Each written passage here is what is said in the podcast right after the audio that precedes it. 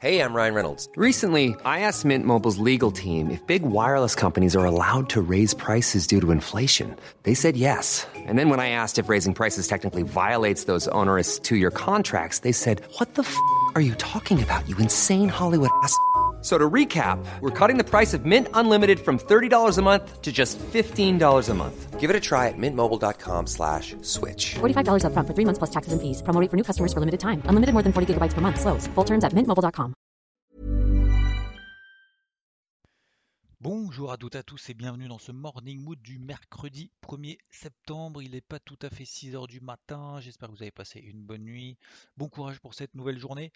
Aujourd'hui sur les marchés, on va attendre deux choses. L'ADP aux États-Unis à 14h15, hein, l'emploi privé avant le NFP de vendredi et 16h l'ISM manufacturier PMI. Bon après on aura les stocks de pétrole à 16h30, mais c'est un petit peu moins important, surtout qu'aujourd'hui toute la journée on a la réunion de l'OPEP. Donc là ça va quand même beaucoup bouger sur le pétrole. Concernant les marchés, alors petite news entre guillemets, on a eu notamment euh, l'inflation en zone euro. Euh, visiblement, hein, ça inquiète pas euh, forcément la, Banque Centrale Européenne, puisqu'à chaque fois, alors c'est la même communication que la Fed, c'est que de toute façon, les banques centrales ne réagiront pas à chaud, rapidement, trop rapidement, à entre guillemets un choc inflationniste, car il s'agirait tout simplement d'un effet de rattrapage post-pandémie. Donc de toute façon, la BCE comme la Fed, même si une inflation supérieur à 2% et même pendant plusieurs mois, voire peut-être même plus, et ben de toute façon ce ne serait qu'un rebond pour le moment technique qui de toute façon s'ajusterait tout seul d'ici ces quelques prochaines années. Donc pour le moment tout ce qui est inquiétude autour de l'inflation, alors ils peuvent tout à fait se tromper, mais ils peuvent tout à fait aussi avoir raison, hein, parce qu'on se dit toujours oui, non mais ils se trompent, machin et tout. Je pense que les banquiers centraux quand même ont un peu de bouteille aussi pour pouvoir euh, se permettre, euh, je vais pas dire d'être juste dans, dans leurs prévisions, mais au moins de toute façon de rassurer le marché en tout cas dans un premier temps. Donc on a des indices qui euh, pour le moment dans la smoule, surtout le CAC, surtout le DAX. Euh, le CAC, je vous rappelle, euh, tant qu'on est sous les 6760 pour le moment, il a quand même la pression est fortement baissière. Pour autant, pour autant, je réajuste constamment mes alertes. Je mets là une grosse zone d'alerte sur les 6660 sur le CAC. C'est pas mon niveau de short. Mon niveau de short, c'est 100 points plus haut sur les 6730, 6760. On va avoir beaucoup de mal à y aller, mais il faut une certaine patience. De toute façon, je vais pas dire qu'il se passe rien depuis une semaine, mais quand même loin, notamment sur le CAC. Sur le DAX, c'est la même chose. On a un range qu'on avait défini depuis maintenant euh, quasiment ouais, deux, deux, semaines au moins, entre 15 930 15 980, on le rappelle tous les matins, 15 930, 15 980, c'est la zone de vente sur un breakout baissier horaire, 15 006, 15 660, c'est la zone d'achat sur un breakout haussier horaire. Euh, donc on a fait hier les 15 930, 15 980, on a eu le breakout baissier, derrière le DAX s'est effondré, on est passé quasiment de 16 000 à, euh, 14 000, à 15, pardon, 16 000 à 15 750 et puis derrière c'est déjà en train de réintégrer le range. Les bandes de Bollinger sont plates en 4 heures. Les moyennes mobiles 20 et 50 périodes en 4 heures sont plates. On est pile poil dessus, on est pile poil en milieu.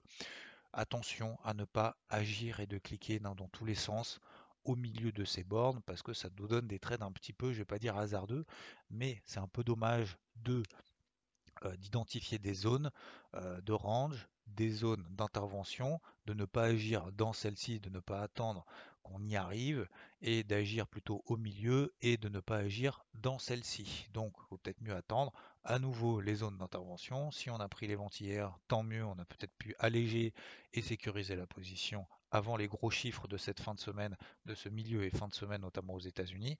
Euh, si tel n'est pas le cas, on réattend à nouveau les zones. Voilà, tout simplement. Concernant le Nikkei, pour le moment, bah, il fait une remontada. Alors là, je me suis trompé complètement. Enfin, complètement. Je ne me suis pas complètement trompé parce que pour le moment, je n'ai pas de position short là-dessus. Mais on est en train de passer au-dessus des 28 300. Donc je suis assez bluffé. Alors que l'ensemble des indices, finalement, hier en tout cas, c'était une séance plutôt flat, hein, puisque le CAC a terminé à moins 0,11, le DAX moins 0,3, le DO moins 0,11, le SP moins 0,13. Le Nikkei, lui, s'est emballé, il a plus de 1%, euh, au-dessus des 28 300. J'attendais un signal de vente, comme je vous l'ai dit déjà plusieurs fois, sur les autour des 28 000, 28 002. Bah, pour le moment, on l'a pas donné. On n'a pas donné d'ailleurs de signal de vente même sur les 27 007. J'attendais aussi même beaucoup bas, pourquoi pas. On est toujours dans une tendance baissière et là, on est en train de la remettre en question. Donc, est-ce que c'est du lard ou du cochon? Je n'ai pas la réponse et je n'ai pas de boule de cristal. Donc, ce que je vais faire, bah, je vais replacer une alerte sur la 28002. Et puis, bah, s'il monte tout seul, eh ben, il monte tout seul. Tant pis, j'aurais pas pris d'achat sur l'indice le plus faible de l'ensemble des indices internationaux, en tout cas aux États-Unis et en Europe. Donc 28002, si on réintègre, ça pourrait faire une petite mèche haute, un espèce de petit bull trap dans une tendance qui reste baissière au-dessus, en dessous pardon, de la MM50. La MM50 daily passe à 28100. Donc vous voyez que là on est quand même 400 points au-dessus. On va voir. je vais attendre euh, la nuit prochaine. Pour le moment, je mets pas pour le moment le plan à exécution loin de là, puisqu'on est potentiellement en train de la valider. Et à l'inverse, euh, pour le moment, je le laisse un petit peu courir tout seul. Concernant donc euh, le DAX, on l'a vu ensemble. Concernant les indices américains, bon, on est toujours dans des dynamiques haussières. On est toujours là au-dessus des MM50 horaires. H1, vous mettez en H1, que ce soit le SP500, le Nasdaq, le Dow Jones, c'est un petit peu plus compliqué puisque c'est plus c'est un petit peu plus compliqué tout simplement. Donc, euh, donc attention, hier j'ai vu beaucoup de messages en disant ça y est, c'est le point haut, j'ai beaucoup de trucs, bah voilà, c'est le point haut sur les indices américains, tout va s'effondrer, machin et tout. Attention à prendre du recul sur des unités de temps longues, euh, attraper les points hauts sur ce type d'indices qui sont les plus forts, je suis pas sûr que ce soit forcément intéressant. Alors d'ailleurs, je pensais le Nasdaq, vous vous souvenez, on l'avait, je sais plus qui, me l'avait rappelé, mais peu importe, en me disant oui, tu avais bien géré notamment les shorts sur le Nasdaq. Il y a, c'était quoi, il y a un mois, deux mois, euh, sur le Nasdaq, lorsque bah, le Nasdaq sous-performait. Il baissait plus vite que ses copains il montait plus vite, il montait moins vite. Deuxième chose, on était en tendance baissière 4 heures, en tendance baissière horaire sur le Nasdaq. C'est la raison pour laquelle on le travaillait à la vente. Et on l'avait vu très bien à ce moment-là, on l'avait travaillé à deux reprises, on avait pris plusieurs centaines de points là-dessus. Euh, oui, on était toujours en tendance haussière daily, certes, mais en horaire, en, 4 heures, et en horaire, on été en tendance baissière. Mais surtout, lorsqu'on avait des phases même de stabilisation sur l'ensemble des indices, bah, le Nasdaq, lui, baissait. Et à l'inverse, lorsqu'on avait tous les indices qui montouillaient, qui montaient, et ben le Nasdaq lui ne bougeait pas. Il sous-performait tout simplement. Cette phase de sous-performance, ça n'a pas duré longtemps, ça a duré deux semaines. Et au bout de ces deux semaines, et ben on a laissé tomber, puis après il est reparti, etc.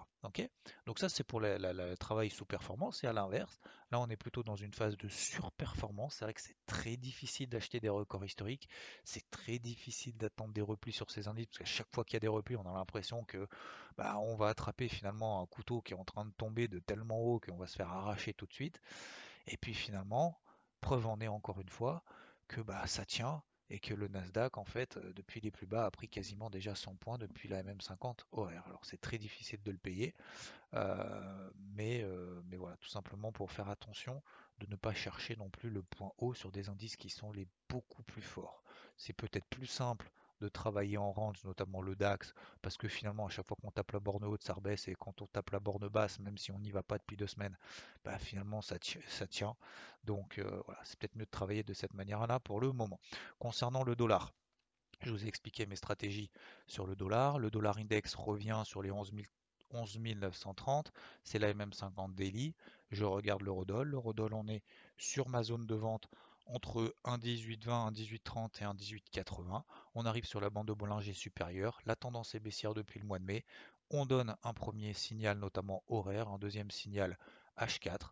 On y va entre 1,18 à peu près autour des 1,1830, 1,1820.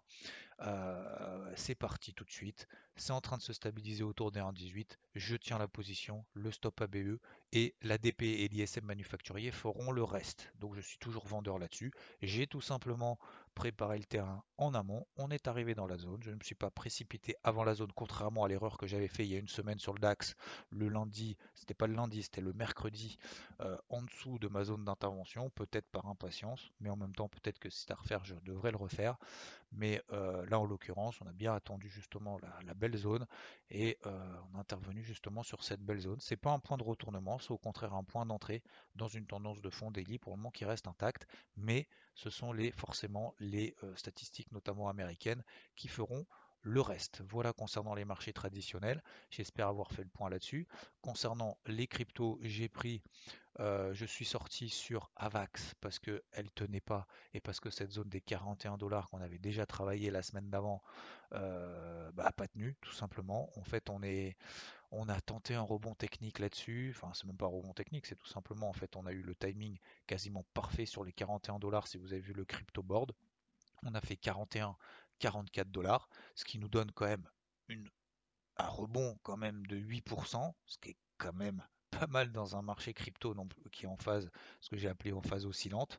Euh, l'ensemble des cryptos est en phase un peu oscillante. Vous avez vu même les grosses grosses qui ont vraiment explosé, notamment Solana, bah, petite phase de conso hier. Attention, c'est comme sur les indices américains, c'est pas parce qu'on est en phase de conso, c'est pas parce qu'on est passé de 120 à 100 dollars, à 103 dollars, notamment sur Solana, que c'est le début de la fin. Euh, c'est la même chose sur l'ensemble des cryptos. Je vois beaucoup dire oui, attention, oulala, bon bah du coup il n'y a plus rien qui part. Euh, je clique, je gagne pas 20%, donc on est en marché baissier. C'est pas parce qu'on est en phase de consolidation latérale que c'est un marché baissier. Ce n'est pas parce que c'est on est en phase de consolidation latérale que, euh, que ça baisse. Ce n'est pas vrai. Ce n'est pas le cas. Prenez des unités de temps daily, regardez la capitalisation totale si ça peut vous aider, regardez les MM20 daily, faites la même chose sur le Bitcoin, sur l'Ethereum, sur euh, tout ce que vous voulez, toutes les, machins, toutes les, coins que vous voulez, et vous verrez que non, nous ne sommes pas dans des tendances baissières pour le moment. Une phase oscillante, c'est pas une phase baissière, c'est pas forcément une phase où on cherche des shorts. Euh, voilà, en tout cas pour le moment. Vous voyez l'Ethereum, on est repassé au-dessus des 3003, il avait beaucoup de mal à passer les 3350. Pour le moment, ça tient. Attention à ne pas partir en mode c'est le début de la fin. Ou je sais pas où c'est la fin du, bull run, ou tout ce qu'on veut. Euh, première chose. Deuxième chose plus concrète, je vais attendre mes zones d'entrée H4 sur l'ensemble des cryptos. La semaine dernière, on a travaillé Cardano sur les 2,50 quand même accessoirement. Derrière, on a pris 15%. On est toujours à 7% au-dessus du cours de la semaine dernière. On est toujours à 7% au-dessus du nouveau prix d'entrée autour des 2,51, de 53 dollars. C'est exactement la même chose. Sur les deux autres, on avait travaillé ensemble, notamment Luna.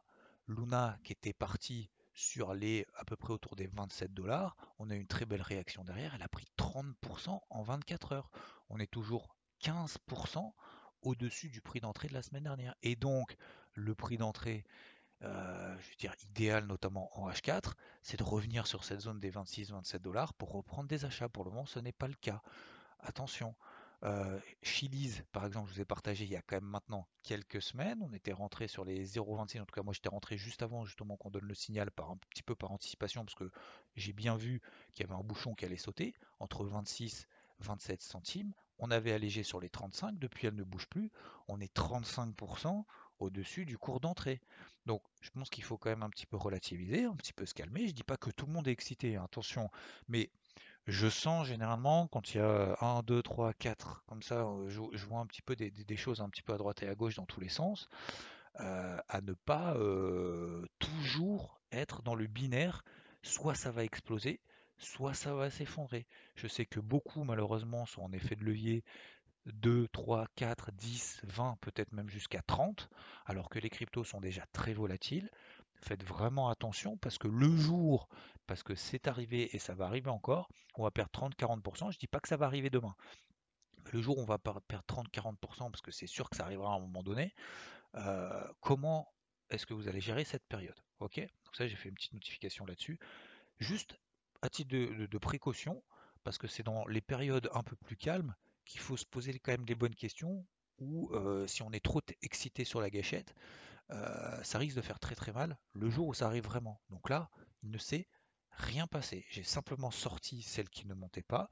Euh, aujourd'hui, il y a Luna qui tient très bien. Il y a Mana par exemple, qui tient très très bien, Decentraland, sur la MM50 H4, ça peut donner effectivement des accélérations. Il y a le Litecoin, je trouve, qui a un très bon comportement. Il y a d'autres cryptos, comme vous le savez, dans le crypto board que je vais suivre également. Ok? Donc on ne s'éparpille pas. Il y a des trucs qui marcheront pas, on sort. Mais Avax, dans le pire des cas, soit on est sorti en gain de 2%, si on est rentré sur les 41 dollars, soit si on est rentré sur les 42,50, ça fait 2-3% sur, euh, sur des points d'entrée qui étaient quand même à la base très très intéressant. Donc attention, ok? Euh, Donc on va continuer à travailler. On est simplement dans des phases de latérisation. Le Bitcoin tient les 47 000. Pour le moment, ça va. L'Ethereum commence à surperformer. Le Bitcoin sous-performer. Euh, il y a Cardano qui tient encore très très bien. On peut avoir encore des phases d'accélération. Faut continuer à travailler. C'est le principe même du trading, même dans la vie, même dans le sport, dans tout ce que vous voulez, dans tous vos projets. Faut continuer à travailler. Ça marchera pas 100% du temps. Je vous souhaite une bonne journée, ça a été relativement long. Merci de votre attention encore une fois et de l'intérêt que vous portez au Morning Mood. Je vous souhaite une très bonne journée, un très bon réveil, un très bon petit déj et un très bon trajet vers le bureau parce qu'il y en a beaucoup qui écoutent justement les Morning Mood dans la voiture. Donc euh, regardez bien la route. Bon courage à vous. Je vous souhaite une très bonne journée. Merci encore et je vous dis à plus. Ciao. Hey, it's Paige DeSorbo from Giggly Squad. High quality fashion without the price tag. Say hello to Quince.